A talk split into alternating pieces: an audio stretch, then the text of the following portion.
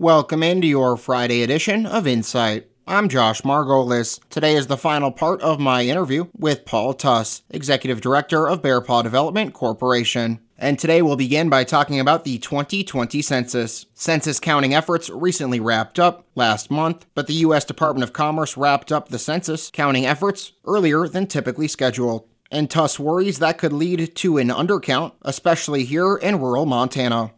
Oh, of course I am.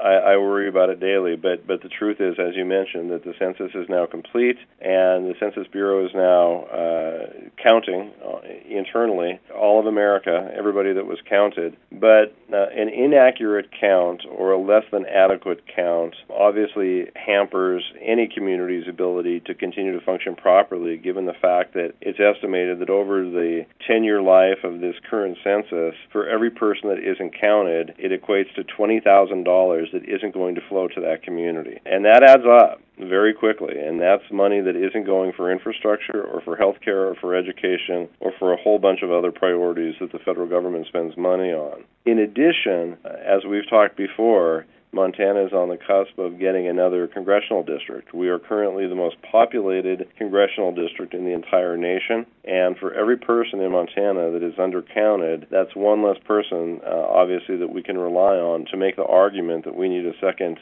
member of Congress for Montana. So, obviously, very disappointed if we have an undercount.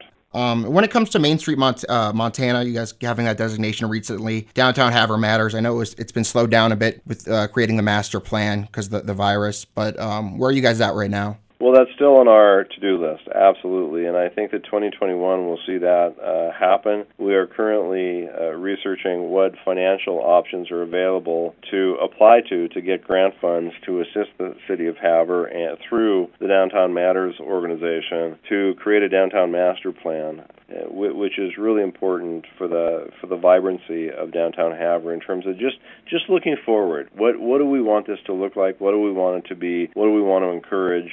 And so hopefully, as we round the corner into 2021, we'll be able to fund a downtown master plan document that will help all of us do that. Is there anything else you want to add or you want to go over before I let you go?